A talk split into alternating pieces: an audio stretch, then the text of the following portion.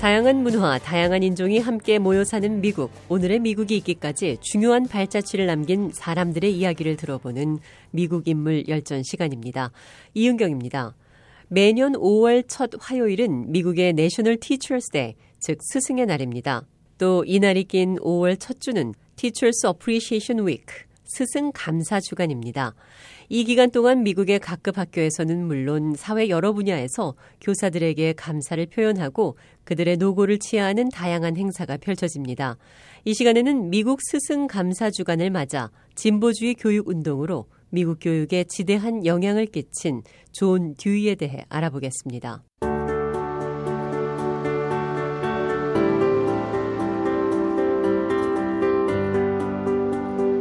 존 듀이는 미국뿐 아니라 세계적으로 현대 철학과 교육학, 특히 교육 철학 분야에서 가장 큰 족적을 남긴 인물 중의 한 사람으로 평가되고 있습니다. 존 듀이는 교육이란 실제 생활 속에서 이루어져야 하며 사회생활에 도움이 되는 것이어야 한다는 주장을 내세운 교육자이면서 철학자 또 심리학자였습니다. 민주주의에 대한 열망도 강한 그는 교수로서 또 저술가로서 학교 제도와 시민사회를 개혁하는 데도 앞장섰습니다. 존 듀이는 40여 권의 저서와 천여 편의 방대한 저작물을 냈습니다. 저작물의 양도 방대하지만 그에 대한 저서나 연구를 한 저작물의 양 또한 엄청납니다. 듀이를 연구한 학자들은 그를 실용주의, 도구주의, 자연주의, 실험주의자 등 다양한 명칭으로 부르고 있습니다. 존 듀이는 1859년 10월 20일 미국 북동부 버몬트주에서 네 형제 중 셋째 아들로 태어났습니다. 아버지 아치발트 듀이는 식품점 경영을 하다가 남북 전쟁이 벌어지자 북군에 입대해 싸웠습니다. 전쟁이 끝난 후에는 담배 판매 사업으로 안정적인 가정을 이루었습니다. 아버지는 문학을 매우 좋아해서 영국 작품을 많이 읽었고 아들에게도 그 영향을 물려주었습니다. 어머니는 기독교의 도덕적 가르침에 매우 엄격한 분이었습니다. 존은 어려서부터 부근에 있는 아일랜드계 사람들과 프랑스계, 캐나다인 등을 통해서 다른 문화에도 익숙해졌습니다. 존은 또 신문 배달도 하고 목재 야적장에서 일을 하면서 세상을 배워나갔습니다. 남북전쟁 때는 북군에 입대한 아버지를 면회하러 버지니아에 갔다가 전쟁의 참혹함을 현장에서 목격하기도 했습니다. 조는 버몬트주에서 공립학교를 다녔습니다. 명석한 그는 불과 15살에 버몬트 대학교에 입학했습니다. 그는 과학에서 가장 뛰어났으나 차츰 학년이 올라가면서 심리, 종교, 윤리, 논리학 등을 더 좋아하게 됐습니다. 대학에서는 특히 철학을 좋아했습니다. 그의 지도 교수인 헨리 어거스터스 피어슨 토레이 교수는 존 듀이에게 다른 여러 철학자들의 사상을 가르쳐 주었습니다. 점차 성숙해간 그는 4년 후 졸업반에서 2등으로 대학을 마쳤습니다.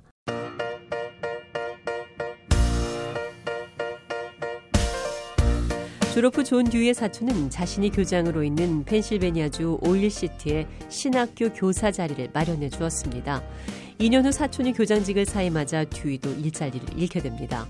존 듀이는 버몬트로 돌아와서 사설학교에서 학생들을 가르치고 자유시간이 있을 때는 철학 서적을 읽었습니다. 당시 미국에는 대부분 철학 교수들이 종교계 인사들로 창의적 사고보다는 종교적 아이디어에 더 중요성을 두고 있었습니다. 특정 종교와 연관이 없는 철학 교사란 특히 드물었습니다. 듀이는 철학과 심리학을 공부하기 위해서 비종교적 교수가 있는 존스 홉킨스 대학으로 갔습니다. 이 학교는 당시로서는 신설대학이었습니다. 이곳에서 듀이는 조지 실버스터 모리스 교수와 G 스탠리 홀 교수로부터 가장 큰 영향을 받게 됩니다. 듀이는 1884년 헤겔의 순수 이성에 대한 논문으로 박사 학위를 받았습니다. 그 후 듀이는 여러 대학에서 학생들을 가르치고 왕성한 저술 활동을 전개했습니다.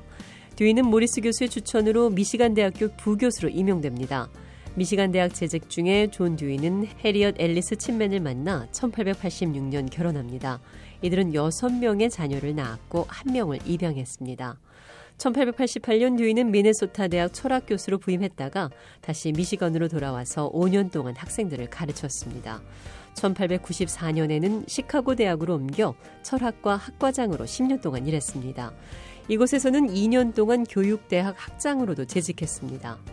1904년에는 시카고를 떠나 아이비리그 대학인 콜롬비아 대학 철학 교수로 갔습니다. 콜롬비아 대학교는 그가 교수직에서 물러날 때까지 재직한 곳이었는데요. 1930년에 그는 명예의 교수로 콜롬비아 대학에서 은퇴하게 됩니다.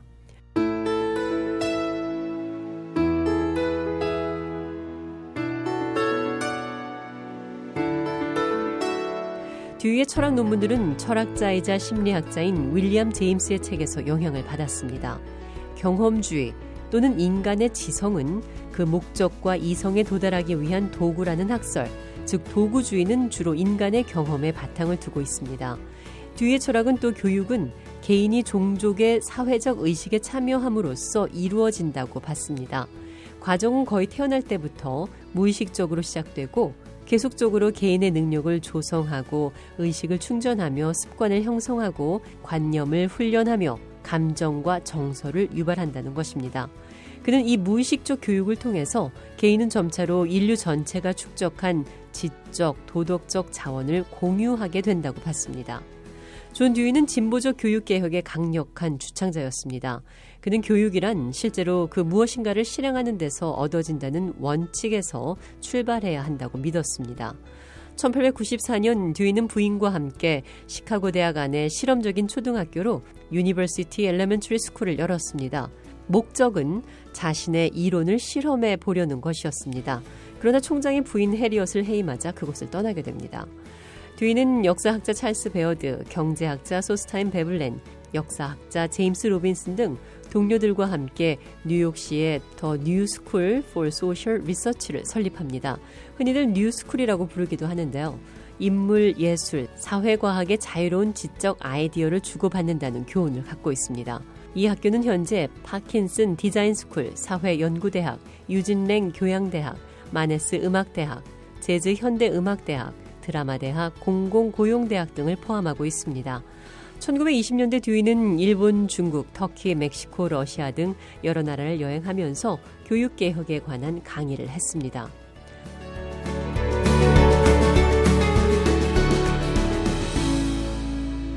교수직을 물러난 1930년대 그는 뉴욕 교사연맹, 학문의 자유를 위한 국제연맹을 포함한 여러 교육 관련 기구에서 적극적인 활동을 전개하게 됩니다. 존 듀이가 처음 책을 펴낸 때는 미시간 대학 재직 중이었습니다. 이때 나온 책이 심리학, 사이칼러지와 인간 이해를 위한 라이프니츠의 새 에세이였습니다. 그의 저서가 다룬 분야는 심리학, 철학, 교육이론, 문화, 종교, 정치 등 실로 다양했습니다. 자신이 편집인으로 있던 정기 간행물 새로운 공화국에 많은 글을 쓰면서 존 듀이는 그 시대에 가장 주목받는 사회 평론가라는 명성을 쌓게 됩니다. 그는 죽음에 가까이 갔을 때까지도 글 쓰는 일을 멈추지 않았습니다.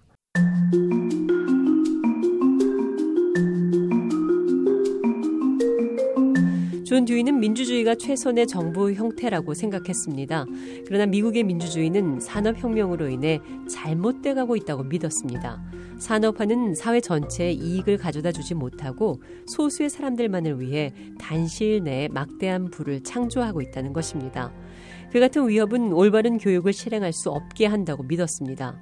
1920년대 진보적 교육운동은 그 같은 듀이의 사상에서 나온 것이었습니다.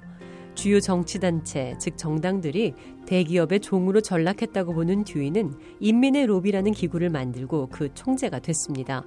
이 기구는 자신들이 원하는 후보, 즉 대기업의 하수인이 되는 대신 일반 시민의 사회적 이익을 추구하는 후보를 내세우기 위해 로비를 하는 것이 목적이었습니다. 뒤에는 노동계 지도자들이 국민의 당을 창당해 1948년 대통령 선거에 후보를 내세우도록 지원하기도 했습니다. 그의 선거에서는 민주당의 해리 추르만 대통령이 재선에 성공했습니다. 1927년에 첫 부인을 떠나보낸 듀이는 1946년 87세 때 로버타 그레트라는 미망인과 재혼합니다. 결혼 후 듀이 부부는 로버타 부인의 유산과 듀이의 저작권 수입으로 살아갔습니다.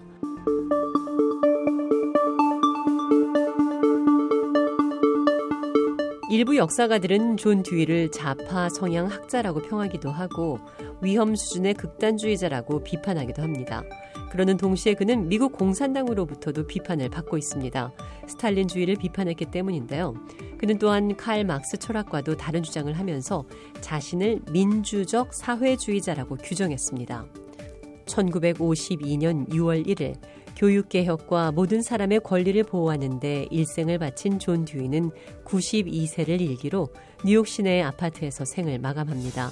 사인은 폐렴이었습니다. 그의 시신은 모교인 버몬트 대학교 묘지에 안장됐습니다.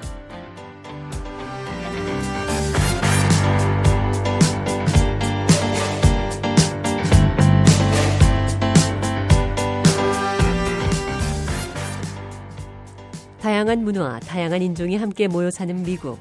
오늘의 미국이 있기까지 중요한 발자취를 남긴 사람들의 이야기를 들어보는 미국 인물 열전. 이 시간에는 미국의 스승 감사 주간을 맞아 미국의 학교 제도에 막대한 영향을 준 존 듀이에 대해 알아봤습니다.